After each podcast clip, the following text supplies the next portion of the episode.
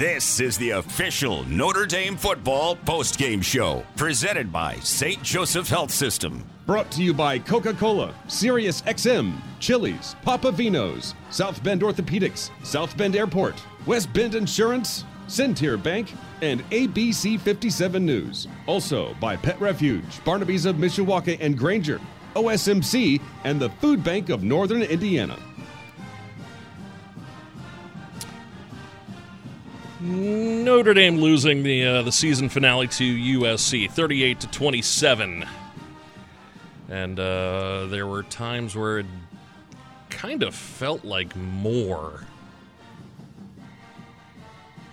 One thing I do know, Caleb Williams is pretty darn good. Uh, the official Notre Dame football postgame show. Uh, presented by St. Joseph Health System. I'm Jim Irizarry uh, with Reggie Brooks. Uh, Reggie, Caleb Williams looked like uh, Tecmo Bowl Bo Jackson, didn't he? Without a doubt. I mean, uh, again, we we helped we I think we helped him win the Heisman Trophy. yeah, uh, with that performance. So uh, that was a tough one. Minus twenty five hundred right now at BetMGM on Caleb Williams. So everybody else not even close. Well, again, this is you know you gotta you gotta play you gotta tackle. I mean, Yeah. you know, this was just Yeah. plain and simple, just poor tackling, which is something we've talked about all year. And it, it, it you know when you when you don't make tackles against very good offensive football teams, you, you're asking for trouble. Um, they didn't do anything spectacular in Austin Jones, the running back, you know, 150 yards, and a lot of it was, you know, uh, yards after contact, Mhm. you know, and and then we couldn't get anything going on the ground. Uh, I still don't like the, the type of play calling because it was more of the draws and we were running sideways, and it's like I, I was I was shocked that we weren't able to run right at them and and knock them off the ball. Yeah, I uh, really, yeah, I'm I'm kind of disappointed in the play calling tonight. Quite honestly, um, there there were a number of times where I'm just going, why are they doing east west? Why? And Yeah. uh, I think this is very frustrating considering, you know, the two games that when we ran downhill, mhm. you know, Clemson and well, even North Carolina, but Clemson and and you know, last week, you know, we I thought, hey, they got the formula, you know, and this is this is how the, this is going to go, and nope, right. that's not how it went. Yeah, I, uh, I I thought that that was the formula too to get the running game going, so that you didn't have to put everything on Drew Pyne, uh, and instead everything got put on Drew Pyne basically. Uh, and honestly, I thought he played really well. Aside from the two, did play asi- well. Aside mean- from the two mistakes, uh, the interception, you know that I mean that's that's trying to you know get your team back at least uh, into a competitive uh, situation. Uh, the fumble, I, you know, eh, okay, uh, but uh, I thought Drew Pyne played really, really well tonight. I, I agree. I mean, you know, he was at one point in time 15 for 15. hmm you know, completing the ball well, but it's um, the formula for, for Notre Dame to win on a consistent basis. You know, you got to run the ball, and you know, their USC's defense is not is not really that good. No, it's not. That's the thing that was really very not. disconcerting. Is exactly. I mean, they they give up points pretty readily, and but you know, you know, you're going to have to compete against uh, uh you know, an offense that is high powered, Mhm. and they got you know their quarterback was was you know I don't think he completely outshined Drew Pyne, but I mean there's a definite definite difference in the quarterback that you know SC has and the quarterback that we have. Yeah. You know, and that's just one of those things again. Uh, I think he, comp- you know, like I said, Drew Pyne competed well, but they were they were just a lot more balanced in terms of being able to run the ball and you know throw the ball when they needed to, and you know, and and we just flat out couldn't tackle. I mean that that Yeah, was that. the worst tackling effort I've seen all year. Yeah, I. Yeah, there's there's nothing more you can say to that. That it, it, it was, it was worse than really any game. It, like any even the losses. Uh, you know the the the uh, the Marshall loss, the Stanford loss, the Ohio State loss, even like worse than any of those. Uh, any of those This was flat out the worst Oof. tackling performance all year, Yeah. and have it happen at the end of the season, unacceptable. Mhm. That's just flat out unacceptable to have your worst tackling performance at the end of the year, and you know, and you got to give Caleb Caleb Williams credit, you know, Oh, Austin yeah. Jones credit because they performed. They performed Mm-hmm. at a high level, and you know, you you gotta you know say, hey, hats off to them, but to not ta- to tackle that poorly is is just ridiculous. Yeah, Caleb Williams, 18 of 22 for 232 yards passing, uh, with one touchdown passing, and then nine rushes, 35 yards, three touchdowns. Uh, Jones on the other, uh, uh, yeah, Jones on the other hand, 25 rushes, 154 yards. So yeah, Austin Jones uh, was. Those two were a pretty solid one-two punch against Notre Dame. Uh, we'll get deeper and deeper into this game, although you know how deep do you want to do you want to dig into a big pile of crap really uh 38-27 USC beating Notre Dame.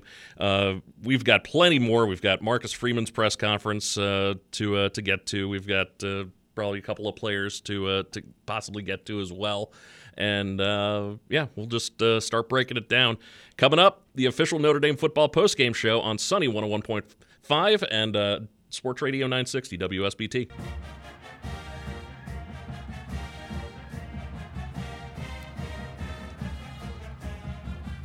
The official Notre Dame football postgame show on Sunny 101.5 and Sports Radio 960 WSBT. Sponsored in part by the Orthopedic and Sports Medicine Center, OSMC, providing orthopedic care to Michiana since 1973. Also by the Food Bank of Northern Indiana. Hunger is a story we can end. Learn more at feedindiana.org. Uh, let's start uh, breaking this one down. Uh, as I mentioned before, I don't think Drew Pyne played all that all that poor, all that poorly tonight. Quite honestly, uh, 23 of 26, 318 yards, three touchdowns, uh, two of them to Michael Mayer. Uh, did have the uh, the one interception towards the end of the game as they were uh, trying to uh, drive and, and and stay in the thing. Um, the the the running game non-existent tonight you know compared to, to compared to other weeks and that that was really disappointing Yeah, it, it it it was just it was mind boggling because you know I think it's been said multiple times that you know that's the formula, and Coach Freeman has mentioned it on on multiple occasions that the formula for success is run the football, and you know, and it's not that they didn't run it. I just think again the the type of run was the type of running they were doing just was not is not what what's conducive. Like I said, when you have Audric Estimé and you're not running downhill, and we're still running more delayed delayed runs. yeah That's that's not good. You know, I mean, it's, you're not going to have success. You know, you you- you just come off of annihilating a team that you know. I think personally, said physically, their defense was better. Not talking about Boston College in terms of physicality, and we, you know, that was probably the more disturbing thing is the we just got dominated on both sides of the ball physically, Yeah. and SC is not a physical football team. But that, so for that to happen, that's inexcusable. yeah for uh, for as good as USC is on offense um that's only where they're good. They are they are it is not a good defense. Notre Dame should have been able to uh to bust off more than a couple of big runs, you know, really spaced out. Um, but there were also some some really puzzling play calls, like you said. Uh, there there was uh, early on where uh, where it was uh, I think it was Diggs uh, you know going east west or it may have been estimated it was like a, a Yeah. speed a, yeah speed a, route a and speed uh, speed. It's like why are we going towards the sideline? exactly I was I was just like why are why are we doing east west why so uh, yeah I, there there were some puzzling play calls I, I, I thought tonight this was uh, this was not one of uh, one of Tommy Rees's better efforts quite honestly as far as play calling went Again, I again I I, I commend um, Drew Pyne because again he you know twenty three for twenty six. yeah That's pretty darn good. yeah 318 yeah You know, I will say that he's he's still forcing a few things in there to to Michael Mayer, but Mhm. all in all, I mean, he threw the ball very well. It's just if you know if you were going to tell me that you know we, we were going to have to rely on Drew Pyne to win this game, I'm like, that's not a winning formula. Yeah. that's just not for for at this particular time for this team. I said, you know, you and that because that helps him if, she, if he's able to strip the ball. And again, I know they were talking about they were eight man fronts. I still think again, if you're running directly at somebody, and probably the most disturbing thing is multiple times we're third and short Mhm. and we don't get it. Yeah. And I'm looking like, really? yeah You you we can't get a yard or two yards Mhm. against USC's, and I, I'm not. And I'm I'm trying not to really down USC's defense because they just kick kick Notre Dame's behind. yeah right But it's like I'm I've watched some games. It's like it was like, is this the same team? Yeah, like where, where where has this team been this entire season? Where's the film on this team? Is this even actually USC on defense? Is this another team you know somehow brought in? Uh, that that's basically what I was saying. I was thinking that it was just going to be, um, you know, as as as far as running, you know, like I, I figured it was going to be like an offensive uh, back and forth. Quite honestly, uh, you know, of course you have you know Caleb Williams on on one side of the ball, and then you got the Irish running game on the other side. And those were going to be we're thinking, you know, yeah. we keep them off the field by running the football. That gives you your best chance to win consistently. And it was USC that ran the football. I was like, hmm didn't didn't see that coming. Mm-mm. Did not see that coming. Yeah, I uh, yeah just kind of sat there, uh, really, really, really kind of surprised, and uh, yeah, as, as we said, this was uh, this was not a good defensive effort either. Um, Yeah, you, you, you look back, they gave up 28 points to Stanford. uh-huh. even though we lost to Stanford, 25 points to Arizona State. These are not good football. 20, 42 to uh, Utah, 37 to Arizona, 35 to Cal, and 45 to UCLA. And it's Yeah. like, you know, it's like, really, we, we can't put points on the board. And in, in, in most of those games, you know, they gave up plays in the run game. Yeah, the uh, the first couple of drives, uh, especially the first drive, where you know after after USC takes their opening drive, takes it for a touchdown, and then Notre Dame goes three and out. I was like, uh oh, we this this is not this is not going to be a good game today. Um, uh, I was hoping that it would turn around, and kind of started looking like it, it like it was going to start turning turning around. Um, but uh, yeah, there you know just couldn't stop couldn't stop Caleb Williams. Couldn't stop uh, couldn't stop Jones on on on on their running game. Couldn't tackle anybody to save their lives quite honestly. Yeah, it was it was it was again, like I said, this is a rivalry game. Mhm. I'm like, where is the intensity, you know, the commitment to focus to say, hey, I'm not going to let this team team beat me. And like I said, we're going to play at a high higher level and and get it done. And that's just, I mean, like like I said, you know, I, I mean, how many times can you re- reiterate the poor tackling? How how how many Yeah. times can you reiterate the lack of physicality up front by our offensive line? You know, and th- their struggles. Um, you know, we we didn't get guys pushed off the ball, and we didn't, like I said, run down here. It would have nice been see a, a you know a trap or a counter um, in the run game, and then you play action off of that. But to never even establish the run game, I was like, this is not gonna This is not going to go well if, if we mm-hmm. can't run the ball. You know, we can't keep them off the field because we found out pretty quickly stopping them was going to be a problem. And you know, you knew that coming in because of how high powered their offense is and the fact that they have, you know, the Heisman front runner and and and he is every bit worthy of that that you know that title. You mm-hmm. know, the Heisman front runner because he's shown up game in and game out, and you know he is the the focal point.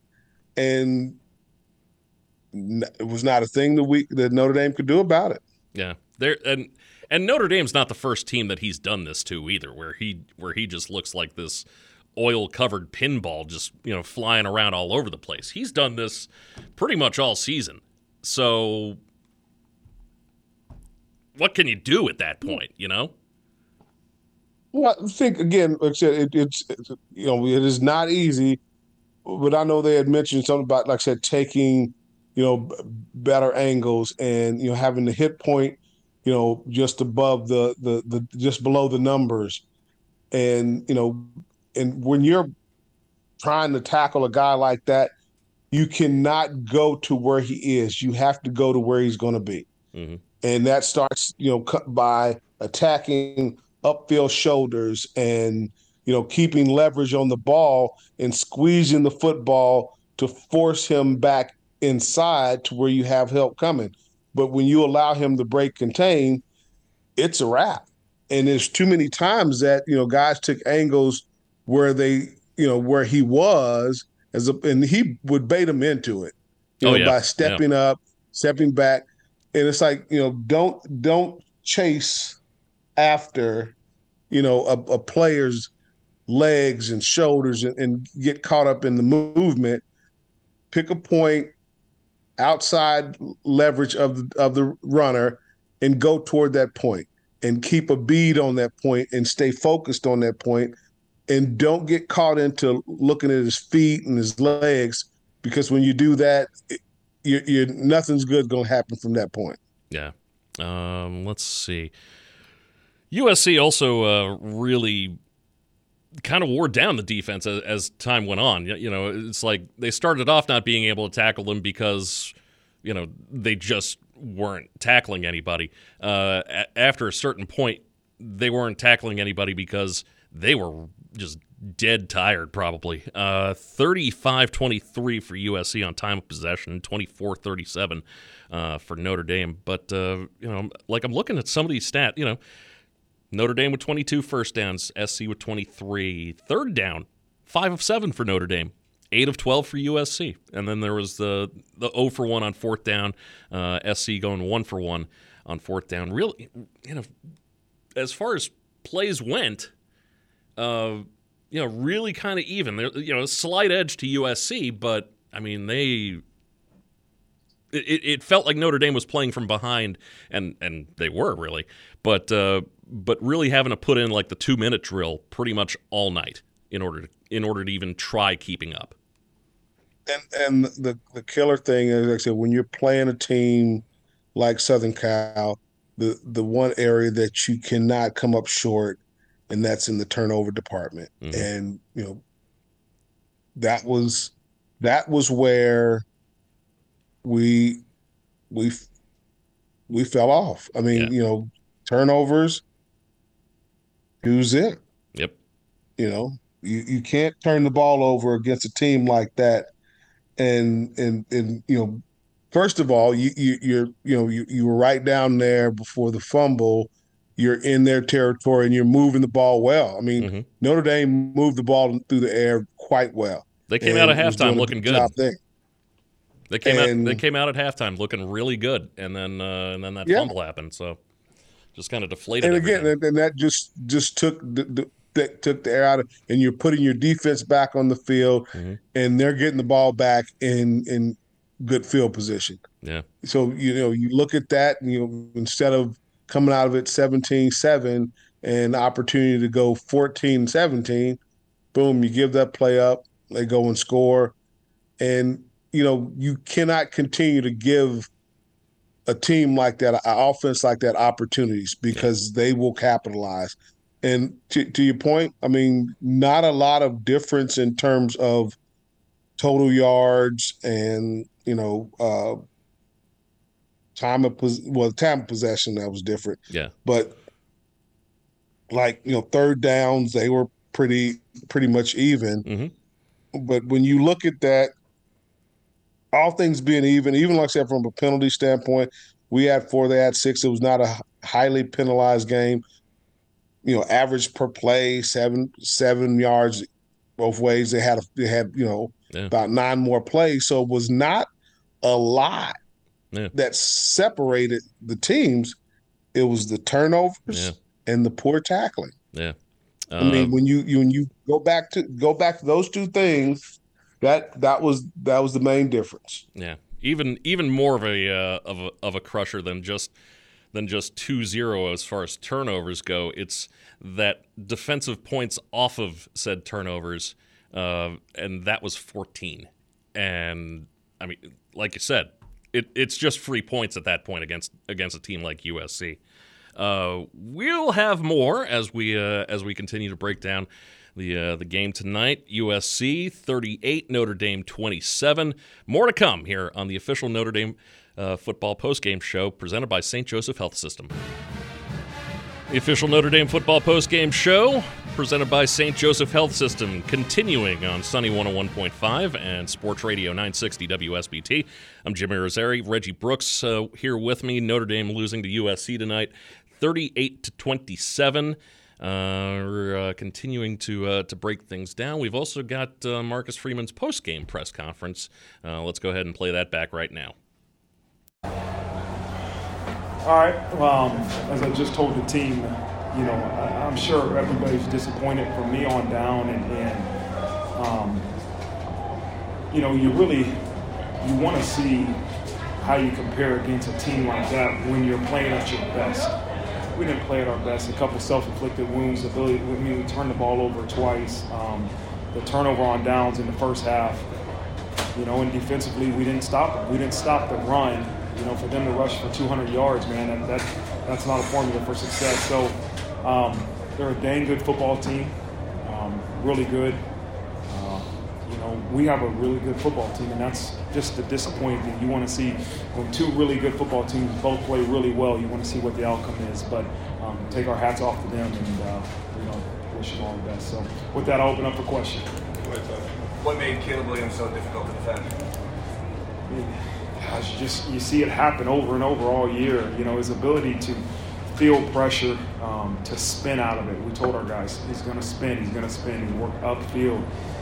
He's elusive, man, and he's got huge legs. He's like a running back back there at times, but he's got an arm of a great quarterback.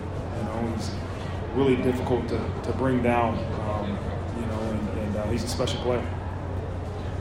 The inability to run the ball offensively, were you surprised that you guys were able to get more going with the run game? Um, yeah, I thought we would be able to run the ball more, but you know, we were still efficient in what we were doing. And so when you're not able to run the ball well, you know, as well as you want, you got to be able to throw the ball. And I thought we threw the ball really well. You think about the first half, we had three possessions really. You know, the first one was a three and out, trying to get a feel for the game. The second one, we drive the length of the field and we go for it on fourth and one, and we don't convert. The next one, we go down the field and we score a touchdown. You know, and then the second half, the fumble of the very first series in their territory, obviously that killed us. Um, and then we score and score, and then we uh, throw the interception in a two-minute situation. But we had to get a stop defensively to, to give our offense a, a serious chance, and we didn't do that. How, how difficult to play catch up against that team where they have such an explosive offense and you can keep scoring?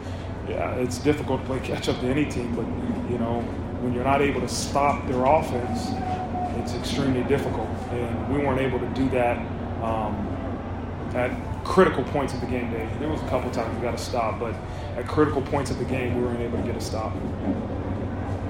We didn't see TaRiq Bracy tonight. Why was he not playing tonight? Hamstring. how much did that stress the defense not having him and Cam Hart? Yeah, it was, you know, especially Cam at the field corner. You know, Jaden Mickey, um, young, talented football player, but you know it's hard to come in and uh, start your first game of the year versus you know USC and an explosive offense. But he played his heart out. Um, but you miss those two guys; they're valuable members of the defense. How do you, how do you uh, sum up the end of your regular season after you started with 0 2 and now Yeah, I'm proud of the way our team continued to progress, continue to fight, continue to get better. Um, you know, it's not over. We got one left, and uh, you know we didn't win today, and they, they played their hearts out. And that's what I told them in the locker room. I'm proud of the way you played because you never quit, and uh, you continue to get better. When when you could have shoot after week two, it could have went an opposite direction. After week six, when we lost to Stanford, it could have went in a bad direction. But these leaders and these guys continue to fight, and, and they'll fight after this one. It hurts because you, you gave it your all, but um, our leaders will keep us together. The fumble by Drew, how much did that hurt the momentum for you guys? Yeah, it's a 10 point game at the time. We get the ball, um, we're driving downfield, and I think we're on in between the 20 and 30, and you know we're rolling. And QB and, and running back exchange, and those are those can't happen. You can't happen. Um, you know, if they they do something spectacular and, and they create a takeaway, it's good for them. But for us to to give the ball away on a, a self-inflicted wound, a QB running back exchange, those are inexcusable. The fourth and one sneak by Mitchell Evans, what did you see anything that went wrong on that? No, I, I it was eight for eight, I think, going into this game. Um, you know, and then last week we had the ability to run the jet sweep off of it, and so we felt really confident doing it again on fourth and one situation. That was the plan to do it on a fourth and one and in plus territory, and we didn't get it. Um, you know, we'll have to go back and see what they did to stop it. We just didn't get the surge we needed, um, but it's part of it. Tyler, you good? Yeah. One last one. Last one. On Caleb, is it? I mean, you face some good quarterbacks, I'm sure, but he's different. Is it almost like facing an NFL quarterback? He's just so. I don't know. I've never. I don't. I didn't coach in the NFL. But he's so versatile, and he hurt you with the running as well as the passing. Yeah, Tyler asked the same question. He's a talented quarterback. He can run. He's got thick legs. He spins out of out of pressure, and he's really good. I don't know. I don't have anything else to say about him. All right, thanks, Coach. Good. All right. Marcus. And that is Marcus Freeman's post-game press conference, if you could actually hear it amidst all the crowd noise in the background there. Kind of what you get when you're uh, when you're on the road a little bit. Uh, we'll uh, we'll get Reggie's thoughts on uh, what Coach Freeman had to say, and uh, and plenty more as the official Notre Dame football post-game show continues right after this.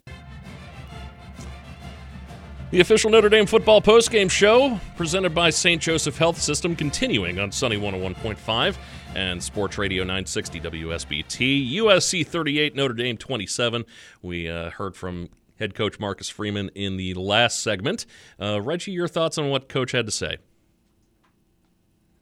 Um, I would have liked to heard a little more about why they, you know, what what he felt the the lack of success running the ball was from. You know, I, you know, he touched on it, but it would have been nice to hear more of why was that such a problem? Was, were they doing something differently that created, you know, an issue for an issue for you guys to run game? I, I I think that you know that should have been you know looked at a little closer or at least discussed a little more because that that was uh by far the most troubling thing that I I, I witnessed watching the game is that you know outside of the poor tackling was the fact that we couldn't get anything going up front and you know that um you know the issues with short yardage as well.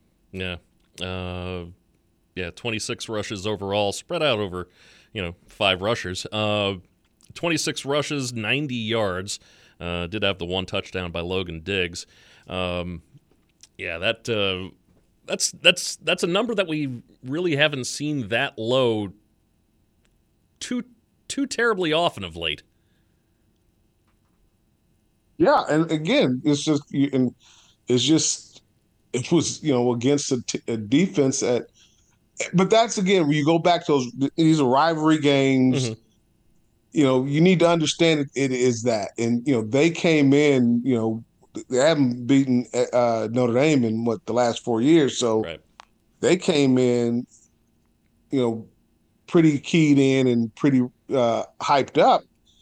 And you got to match that intensity. And, um, you know, and then he, in mentioning the, the, the lack of Cam, I thought uh, Cam Hart being out was significant from the standpoint of yeah.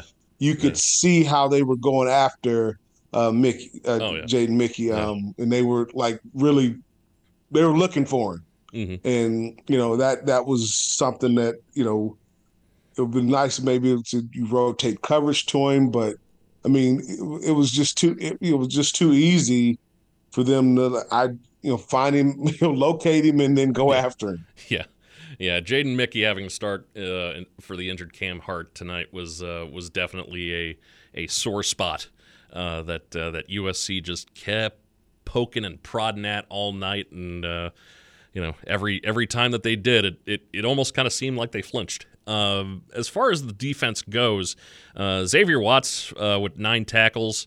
Uh, J.D. Bertrand, who we'll hear from later, uh, with uh, with nine tackles as well. Isaiah Foskey with another with another night, you know, five tackles, one and a half sacks.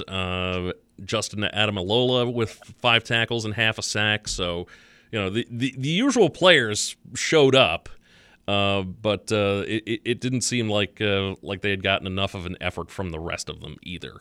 You know, Well, even of the guys that showed up, I mean, Yeah. you know, I saw you know Justin miss a few tackles. Mhm. You know, Foskey missed a few tackles. Um, you know, Kiser had a was you know he had some struggles. Um, Xavier Watts, I think he, he stood out more than anybody. But like I said, even like I said, JD, you know, he missed some tackles, which Yeah. you know is very uncharacteristic. So, Yeah. you know, I mean, that, the kid made the, the entire defense look foolish. Oh yeah, yeah, and and a lot of it he just did on his own. Uh, you know, like he he's Yeah. just he.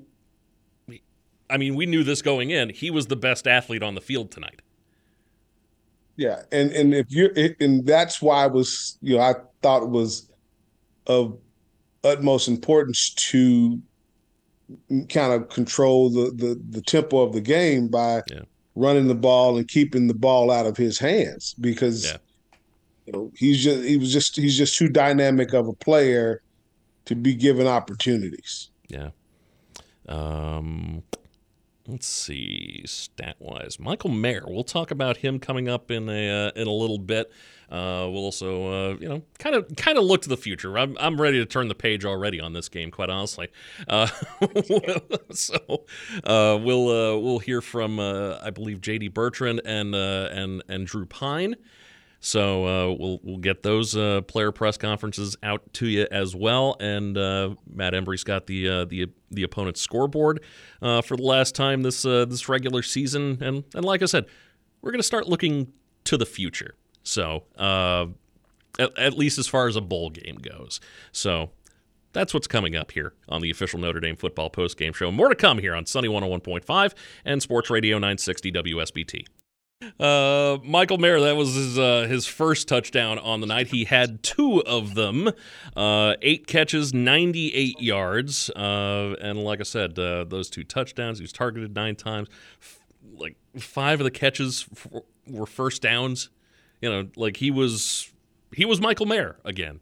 Uh, the official Notre Dame football postgame show presented by St. Joseph Health System. Uh, continuing, I'm Jim Irizarry, Reggie Brooks with me. Michael Mayer has uh, he's got a big decision to make uh, because uh, we we may we may have seen the last uh, the last of Michael Mayer in a Notre Dame uniform. It's a big decision, really. It- Um, here's the here's the thing. I like I I get I get both sides. Like I could I could see him going either way. Quite honestly, I could see him making the bu- the business decision, you know, to forego the bowl game and start getting ready for the NFL draft. I can totally see that. I can also totally I can also totally see him, and I don't know why I can totally see him doing this, but I do. Uh, I can totally see him saying, "Yeah, I want one more go around." It's like, huh? like, Hmm. i- i- is, is, is that is that just is that just him? You know, being the uh, being the good teammate? Is that me maybe uh, maybe putting too much on him? What is that? I I don't I just don't see the the benefit. I mean, Yeah, I don't either. again, and I don't know I don't know Michael Mayer that well, but Mhm. you know, I, I and again, I'm not a fan of the sitting out, but at the same time, let's be honest. I mean, Yeah. this this guy's he's what what what will it benefit him? You know, and again, Right. this is me being selfish um from my perspective, but I, I just don't see where you know, and I and I I would love to see him play play in another Notre Dame uniform again. I mean, Sure. I love watching the kid play, but I would would not would not feel any type of way if he decided, hey, let's let's you know let's get ready for you know the next level. Yeah. I would I would have no qualms about him making that move. Would not even think twice. And um, but I, I get your point. I could see him, you know, saying, "Hey, you know, I just I'm doing it just because he loves to play the game." Yeah. You know, and that's just type of person that he is. So, but you know, me, I'm like, hey man, just you, you need to get ready for Sundays. yeah, you got you got a lot of checks to uh, to come your way as long as you don't get hurt before the draft. So uh, you know, let just we get it, man. we we don't think any eh, we don't think ill of you one bit. We totally get it, man. So, uh, by the way, with the uh, with the second touchdown catch tonight, Michael Mayer now owns solo possession of third on Notre Dame's all-time reception list with uh, with 180. Uh, he passed Jeff Samardzija on the list, and he did that in less than three seasons. That uh, that stat from Pete Byrne at uh, WSBT 22 here in South Bend. But like that's that's that's an insane that's an insane stat, quite honestly. I mean, he's a he's a one in a lifetime type of player. Yeah. You know, you don't, you know, so you know, I, I'm. It's been a pleasure watching him, you know, compete and watching, you know, from you know, I said this when he was a freshman. When he's a freshman, I'm like, this kid is special. Yeah. So, you know, and just to see how he, he's grown, I, I think he's definitely going to need to be better in terms of um, you know, at the next level of being more physical with linebackers because those guys are going to be a lot more athletic and the Oh, yeah. ability to cover. But you know, he has all the tools, and and then also just being being a a, a more a, a better blocker, Mhm. a more consistent blocker. Yeah. So, but other than that, you know, it's not a lot of lot of not a lot of negatives that you can say Right. you know so that's why i said it's it's it's one of those deals where he's ready for that next level One hundred percent. Um, and then, like I said, not going to be surprised if he says, ah, "I'm going to have fun with my guys one more time." It's like, what? Okay. Uh, so, provided he does make the correct business decision, who's next in line? Um that's a good question uh, i i do believe again you saw this a little bit uh you know you you know Colzie and styles um you know thomas so there's some guys you know that are you know that that are a- available that are making that can make plays. Mhm. You know, it was good to see Deion Colzie. He did Yeah. a great job going up and going after that football. So, in in in all honesty, I think it would. You know, this is kind of uh you got to see what what's what they're capable of doing without Michael Mayer. I mean, he made the big catches, the touchdown catches, but you saw other guys that have cap- that capability to play and make make plays where you know and again it's going to kind of force Drew Pyne to look beyond just Michael Mayer. He tends to get locked in on him because a couple of times he threw the ball into you know, double and quadruple coverage. Qu- and he made coverage, the throw, and it was a good catch. yeah, he made the catch. So you know, great job. Yeah. But at the same time, like I said, you you know, if there are four people around Michael Mayer, somebody else is open. Right, exactly. so they're not they're not defending somebody. Yeah. The the scale is tipped. You know, the scale is definitely tipped to one side of the field. Throw the ball to the other one. Uh, Deion Colzie, by the way, three catches for 75 yards. He did have the touchdown as well for uh, from 23 yards out uh, in the third quarter, which uh, which kept things still attainable for Notre Dame uh, in the second half. So a, uh, a good game by by Deion Colzie as well. Um, okay, so we've I, I think we've got that figured out. Maybe I don't know.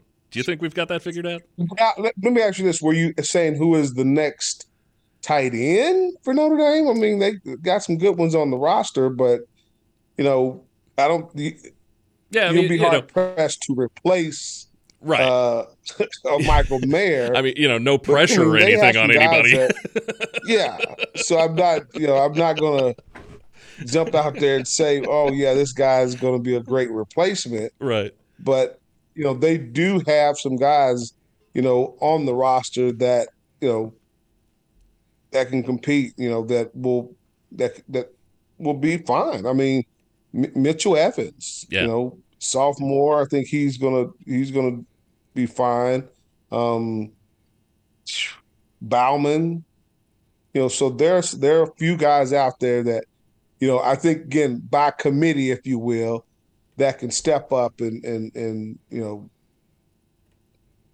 not replace Michael Mayer, but you know give give the quarterback some targets going into next year. It is the sort of thing where I mean, you know, you don't really replace it. You just kind of plug in another guy and just kind of hope for the best. Yeah, fair enough. That's a that's a fair statement. You know, I mean, So, with, with as good but- as Michael but you- Mayer has been, you know, I, you know, again, that's a lot of pressure to put. A, you know, it's like, hey, be as good as Mayer. Okay, Yeah, know? and that's I think that's why it's so important that you get some of the receivers going Yeah. to take some of that pressure off, and then you know you also have the backs uh, coming out of the backfield with um, you know Estimé, and you know he had a, he he's actually done well coming out the backfield as well Yeah. as Logan Diggs. Um, you know Chris Tyree, he's a junior, so I mean, again, I, it's going to be interesting to see how they use him coming back because I think they're still trying to figure out kind of where where he fits.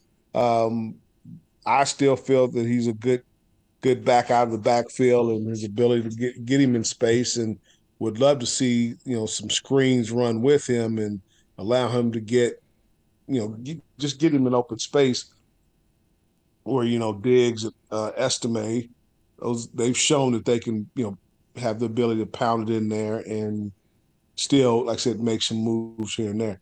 So it's going to be interesting to see how you know because because really I mean with the season last game of the season you know people talk about the bowl game. Bowl game is really you know next year.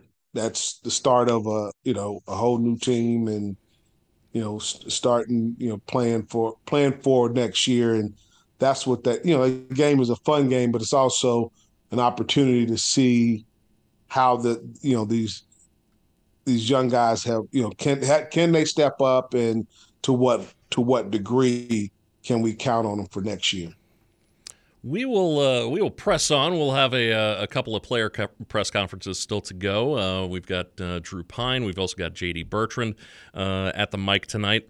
You know, not exactly the greatest sound quality, but you can still hear what the, what the guys are making out, what they're what they are saying. So, uh, you know, we'll get those to you as well. See what see what they thought of the game. Um, Matt Embry's got the opponent scoreboard here coming up, and uh, yeah, player of the game as well. Still to uh, still to crown for one final time in the regular season. All coming up on the official Notre Dame football postgame show presented by St. Joseph.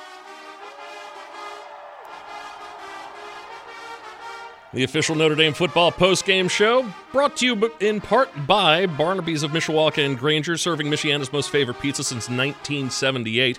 Pet Refuge, Adopt Don't Shop, where new beginnings have happy endings, and Centier Bank, Indiana's largest private family owned bank. Uh, Jim Irizarry with Reggie Brooks. Um, let's see, we've got a couple of player uh, postgame press conferences to play back. Uh, let's hear from Drew Pyne first the ability to defend Caleb Williams in the corner tonight was a priority going into the game. What did, what did he do to sort of get free and is his sort of dual threat ability to the point where it, it sort of makes you wrong as a defense? I mean, you guys saw his ability just to extend plays, and I mean that was one of the biggest things. Like his ability just to keep the keep the play alive, even though like it really should be a dead play, and be able to escape the pocket and still just keep it going. I mean, it led to guys that you have to plaster downfield, and it led to those extra pass yards, and then as well it led to, I mean, just him ex- getting explosive runs. That I mean, that was one of the biggest things that we needed to stop and beat him to. They were, they were able to get yards on the ground too with Austin Jones, about 150 rushing yards. Were you guys just compromised so much with Williams in those situations that you, you, you cannot, you have to respect him on the, on the read option keeper and, and Jones getting free, or are they winning some battles up front? I mean, we obviously need to be better there, but as well, I mean, that's the part of the dual threat that a lot of times we're outnumbered because they have the threat to run the quarterback, and so it's our jobs. We need we can't go one for one on blocks, and we need to be able to get off blocks and make those plays. Go ahead in the back. You, you, I'm sure, watched a lot of uh, film or preparation for Caleb and knew what he was a dual threat, but when you see him up close and play against him, was it any different? I mean, he's freaky athletic, and I mean, it, it shows obviously. The biggest thing is like as we bring pressure up the middle, like we need to make sure we keep our edges going upfield, but then as well, like as we get through up the middle, like when he spins back, we need to make sure that we're staying vertical to be able to keep him contained. And I mean, that was one of the biggest problems we had. Jay, there were some moments where this game could have got away from you guys and it didn't. Yeah. What let you guys sort of stay with it, hostile environment, you know, all the Caleb Williams stuff? Like, just what, what was the key to sort of staying Yeah. within? I mean, one of the biggest things was just the offense. The offense was able to keep us in it and be able to respond. We needed to respond, to keep it at that 10 point limit. And then within that, like, we obviously needed to just do our part and, I mean, be able to contain him. Last call. All right, thank you, JD. Thank you. Choose. What got going in the second half of the passing game? Your numbers are going to look great at the end of this game. What got going kind of in the second half? We were able to loosen things up downfield and start getting some deeper targets. Yeah, you know, I think we went empty. Uh, we went empty a lot and had the back in some routes, and kind of knew what their check was to empty, and uh, we worked that all week. And Coach Rees had great plays against it, and we just were able to execute. Sure, today was the first time you guys have played from behind in a while. How does that change your approach as an offense, especially given how run Mhm. line and how long that's been working? Yeah, you know, the beginning of the game being down um, a little bit, for us on the sideline, we were just trying to, you know, not try to press, and we were just trying to, you know, focus on e- execution. And we can't control um, what the defense does, and our defense plays so hard. And but you know, we can control what we can control on offense, and uh, so we were just taking it play by play. So being from behind really didn't have much to do uh, with the first half. All the way to the back. Drew, slow start to the season for your team, and then you had a nice run now that the regular season part is over. Just an overall assessment of where you're at. Yeah, you know, I think we have a lot to play for still. You know, we're going to be in a bowl game, and I want to send all these seniors out the right way. We have a lot to play for. Um, you know, we have another game. Where I'm going to prepare as hard as I can for that and finish the season off to, in a positive note. And you know, that's going to be my focus for the next month. And I'm proud of how we fought today. I'm proud of how we fought all season. I'm really proud of our team. And you know, I'm just in a month when the game comes up, we're going to finish in, in the right way. Go ahead. Is it, is it too reductive to say like USC was just better in some key moments tonight, whether it be the, the fourth and one stop on Mitch or, or the fumble that you had, like you that you felt like you guys were right there, but it was just one or two plays that kind of kept you guys from getting that time. Um, you know, I'll, I'll have to go back and look at the film, but you know, I think USC is a great team. You know, that was a really good team I played out. We played out there, and they're going to go on and do great things for the rest of the season. You know, Caleb Williams is a great player, and their defense is good. And you know, I, like you said, I mean, I, they are a great team, but so are we. And you know, they got the best of us tonight. Go ahead. Third right. Drew, I just wanted to ask about um, Dion and Lorenzo. Um, obviously, a couple of younger receivers that need to step up in this offense. Both had pretty big games Mm-hmm. tonight. You fit Dion in some big moments down the stretch this season. What have you felt in your development with the chemistry of those guys? How, how's that progressed throughout the year? Um, you know, I think it's credit to them. They're two young guys who just work their tails off nonstop, and you know, I, we work in practice after practice, throwing back shoulders. Like I worked that with Dion during the week. Um, you know, throwing a high ball up to him in, in the red zone, and you know, those guys just come to work every single day with a positive attitude. They're silly guys who like to have fun, and they're, they're some of my best friends. So kind of just like that chemistry of being close with them as receivers, I think translates on the field and all the work that we put in during the week. JD Bertrand was first. That was Drew Pyne wrapping things up as far as uh, player press conferences go on the official Notre Dame football post-game show presented by St. Joseph Health System. Uh, let's let's see. Let's talk about uh, JD Bertrand first. Uh, nine tackles on the day. Uh, let's see. Six of them by himself, and and it still seemed like uh, and, and, this is the case for everybody on defense. Uh, it it still seemed that uh, that that Caleb Williams had each and every one of their numbers. Yeah, and you know, said you know, said JD is probably one of the more reliable tacklers on this mm-hmm. team, and you know, in watching his struggles, it was like, wow. I mean, this kid is he's freaking Houdini. Yeah, I mean, yeah. just it was like he was toying with them, and it's like, wow. I mean, is this kid that good? And I, you know, I haven't, I haven't seen anyone else do that, and you know, I, it's just watching him, and you're just like, is he really just running around like?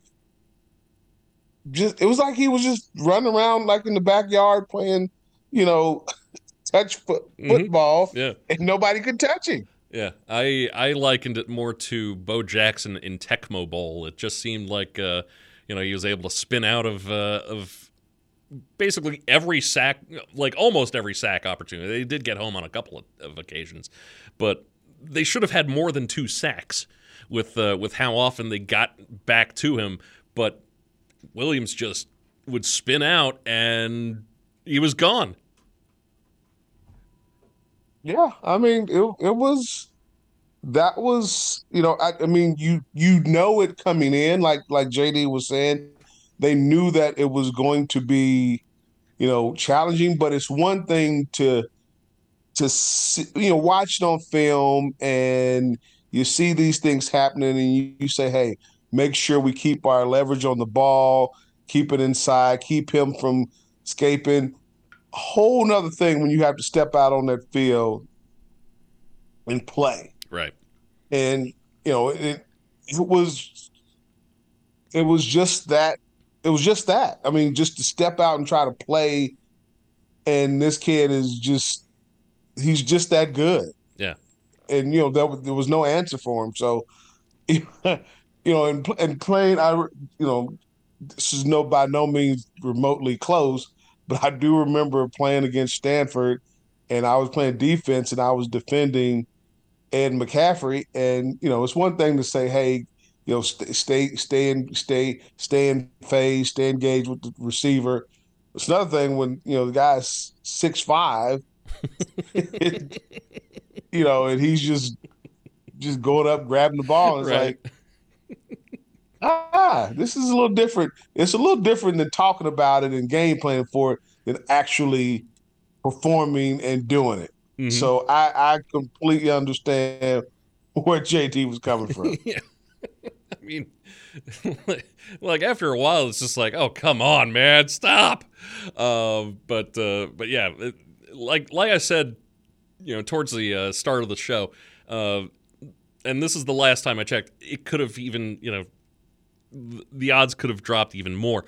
Uh, minus twenty five hundred at BetMGM to win the Heisman Trophy. He certainly made his case today a lot better than a lot of other guys who were on that list. So, uh, you know, I, I do have to take my hat off to uh, to Caleb Williams on on that front.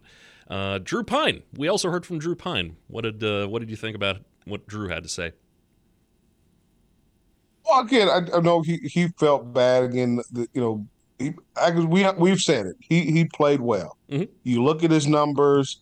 It's hard to say, hey, you know, to knock him, but you know, the the the the two mistakes Yeah, were extremely costly. they were they were backbreakers. and yeah. and that's yeah, and that was the thing is like you know he twenty three of twenty six, three hundred eighteen yards, three touchdowns. Mhm. Just if you just stop there, man. He had a hell of a game. yeah, had a had a higher passing So- rating than Caleb Williams did. Even Yeah,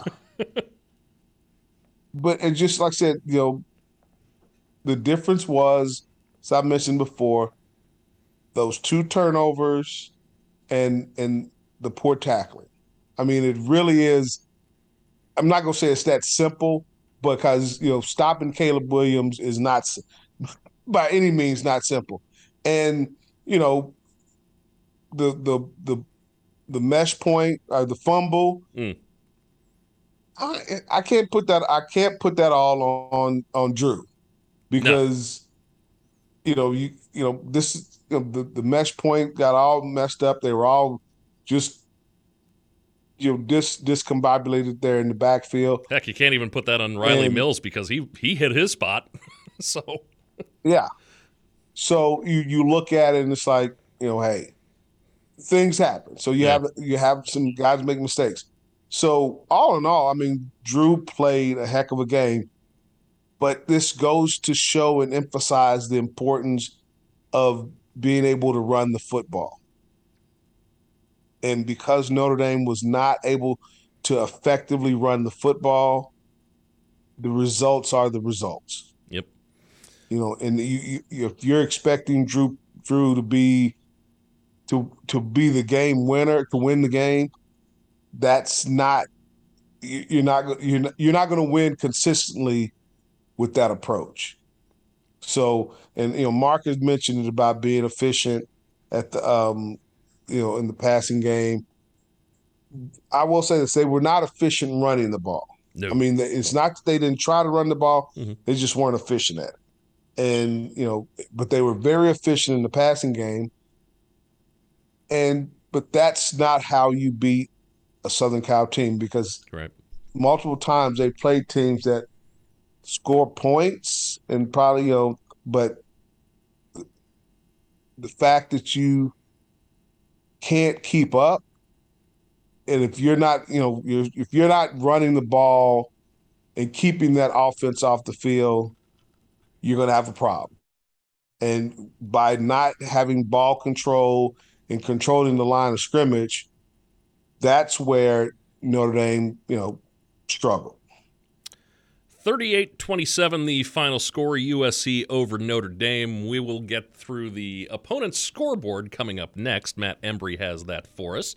And uh, we'll, uh, we'll name our players or player of the game, probably. I think we've got a pretty good idea of who we're picking. And, uh, you know, kind of just wrap things up as far as the regular season goes with the official Notre Dame football postgame show on Sunny 101.5 and Sports Radio 960 WS. And now it's time to see how Notre Dame's opponents fared on this extended weekend on the Under, Under Armour opponent scoreboard. Of course, Under Armour, the official clothing and uniform providers of Notre Dame athletics. Well, Ohio State's chances not completely eliminated from making the CFP, but they certainly were hurt today in their big matchup against Michigan. The Wolverines defeat the Buckeyes 45 23. Michigan, of course, advances to play Purdue in the Big Ten championship game next week. Ohio State, we'll see if luck has it that they get back into the top four or not after all is said and done. Marshall, a winner in their regular season finale over Georgia State today, 28 23. California had their chances on Friday against UCLA, but the Bruins get the victory over the Golden Bears 35 28. North Carolina on Friday lost to in-state rival NC State 30 to 27 in double overtime. That means something for Notre Dame because it could possibly open up a few bowl possibilities. We'll talk about those in the next segment. BYU still in action against Stanford. Two previous Notre Dame opponents this year. 21 to 10, the Cougars lead the Cardinal in the second. UNLV has defeated Nevada today, 27 to 22. Syracuse, after losing five straight, finally back into the win column. They defeat Boston College in a battle of two previous Notre Dame opponents, 32 to 23. And Clemson lost to South Carolina, 31 to 30. Second straight big victory for the Gamecocks. Of course, last week they stunned Tennessee. This week they defeat the Clemson Tigers. Naval Academy had this week off. They'll also have next week off as they play in the Army and Navy game in Philadelphia on December the 10th. Well, for the first time in five years, the Jewel Shillelagh is headed to LA as USC has defeated Notre Dame tonight, 38 to 27. We look ahead to possible bowl possibilities, maybe a look ahead to 2023, and also we'll name our player of the game when Jim and Reggie have the final segment of the official Notre Dame football post-game show presented by St. Joseph Health System after this final timeout on Sunny 101.5 and Sports Radio 960 WSBT.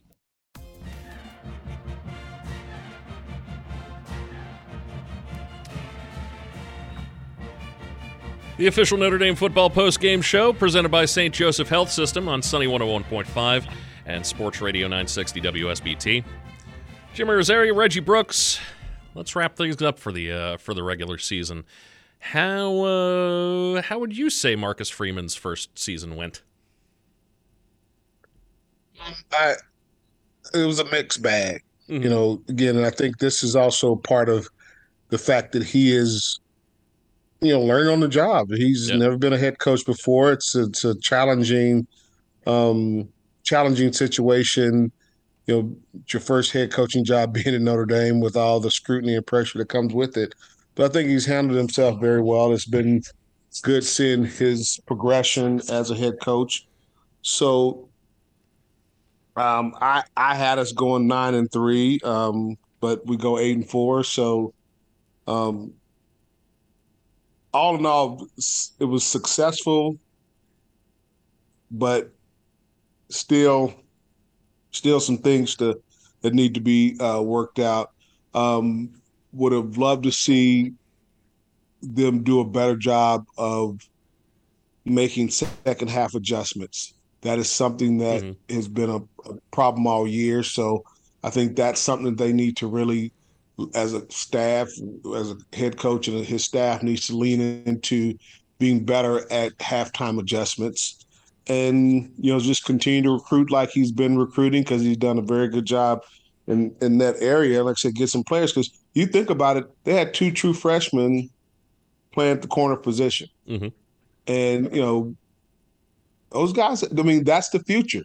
You yeah. look a lot of the young players, the young talent on this team that are stepping up, uh, making some some some good plays. You know, you know, watching this this young team grow on the offensive line, on the defensive well defensive backfield. Um, I, am excited to see what's next. But I, I, the biggest thing for me is I need to see those second half adjustments being made. Um, if they're going to take that next step as a as a program. You mentioned recruiting and Notre Dame getting a lot of accolades for that, a lot of compliments, uh, pretty much wherever you look, really, as far as their recruiting efforts go.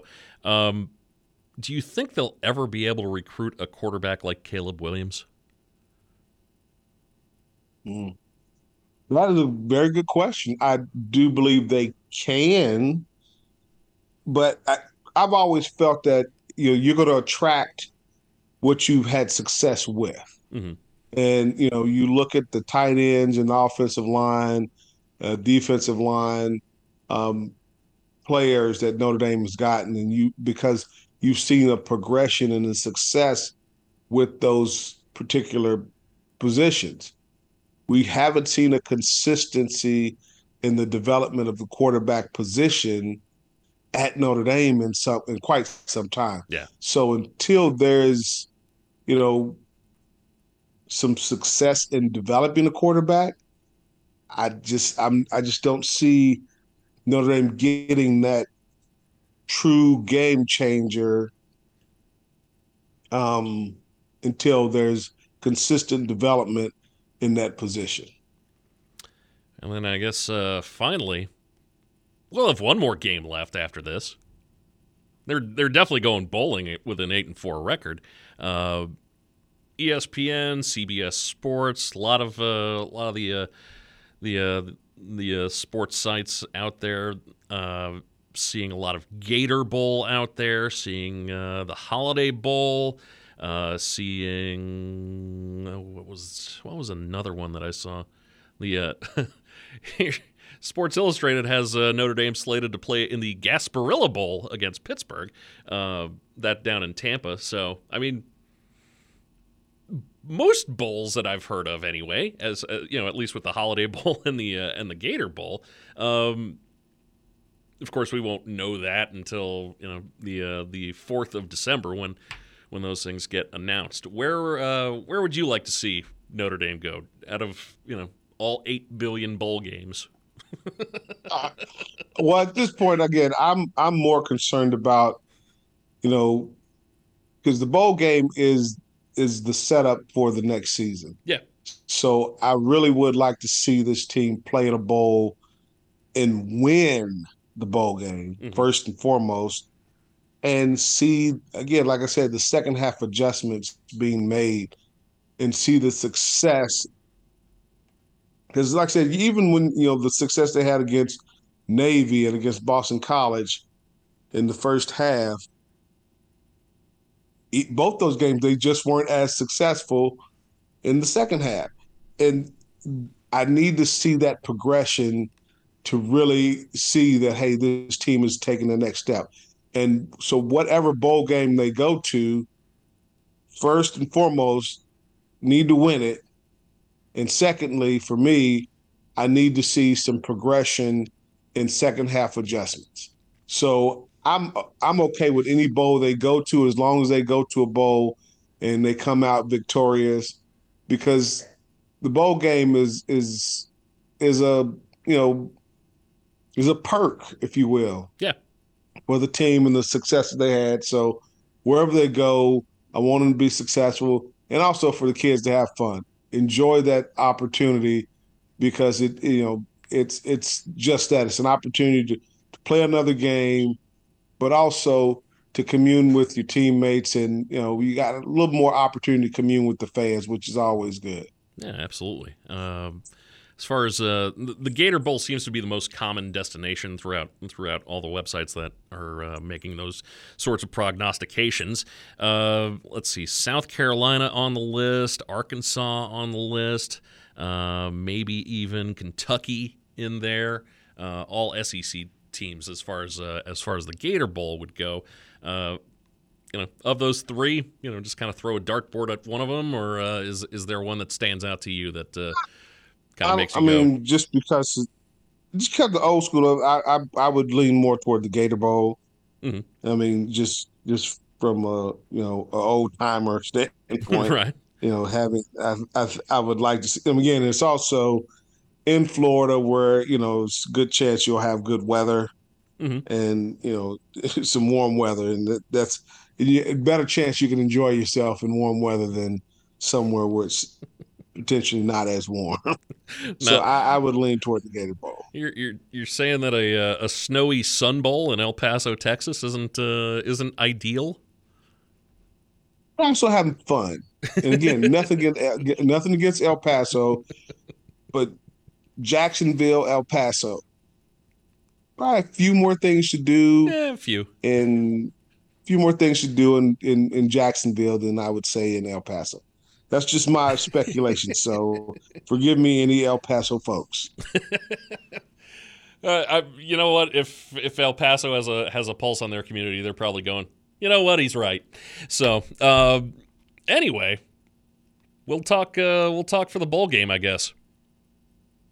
Looking forward to it, yeah. and uh, you know, good year. I, I, mean, all in all, good year. Yeah. You, you saw saw the, the, some adaptability of some guys, and I'm I'm excited about the freshmen and, and sophomores. This this team is still pretty young, and yeah. seeing those guys get out there and compete and making some plays, it's like, hey, this is this could be all right. You know, you know, go, especially going into next year. Yeah, and especially for you know, with as many freshmen that have gotten uh, some substantial playing time, uh, that can only help with the development too. So, you know, sunny Exactly. sunny skies are ahead.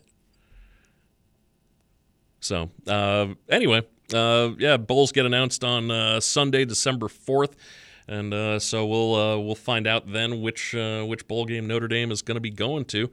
Uh, until then, Reggie, it's been a pleasure, man. We got our player of the game, don't we? Oh yeah, player of the game, player of the game. Almost almost got out of here without it.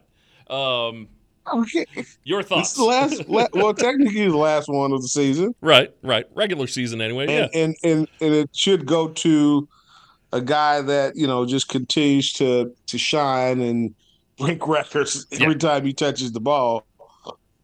But um, and it was it was tough. Like I said, you know, Drew Pyne had a heck of a game. Mhm. I mean, you know, but the two turnovers really kind of nixed it for me. So Michael Mayer is the player of the game. Eight catches, 98 yards, two touchdowns, and the guy continues to just make play after play after play.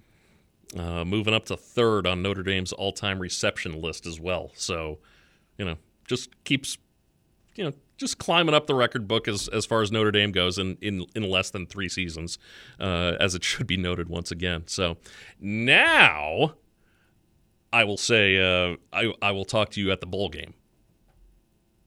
Yes. And you know, hopefully it's in Jacksonville. right? Just hope it's somewhere warm, man. Although San Diego, Yeah, exactly. San Diego for the Holiday Bowl, that, that may not be too bad either. I'm, I'm just saying. No, no, I wouldn't. I mean, but I said I'm I'm just I'm not a fan of California. Sorry. It's just It's everything It's- about I'm- Southern yeah. California. I got it. I got it. Uh, it's too expensive for literally everything. yeah, it is. It really is. Uh, So, you know, Reggie, it's been a pleasure, man.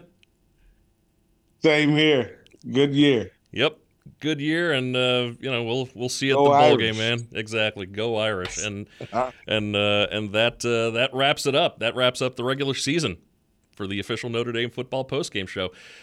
Like I said, bowls get announced on Sunday, December fourth, so we've got a little bit of time before uh, before we find out where Notre Dame is going to be bowling.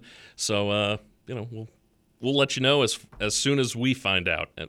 So everything uh, you know everything now just kind of in a waiting pattern. For Reggie Brooks, I'm Jim Irizarry. This has been the official Notre Dame football postgame show on Sunny 101.5 and Sports Radio 960 WSBT. This has been the official Notre Dame football postgame show, presented by St. Joseph Health System. Brought to you by Coca Cola, Sirius XM, Chili's, Papa Vino's, South Bend Orthopedics, South Bend Airport, West Bend Insurance, Centier Bank, and ABC 57 News. Also by Pet Refuge, Barnaby's of Mishawaka and Granger, OSMC, and the Food Bank of Northern Indiana.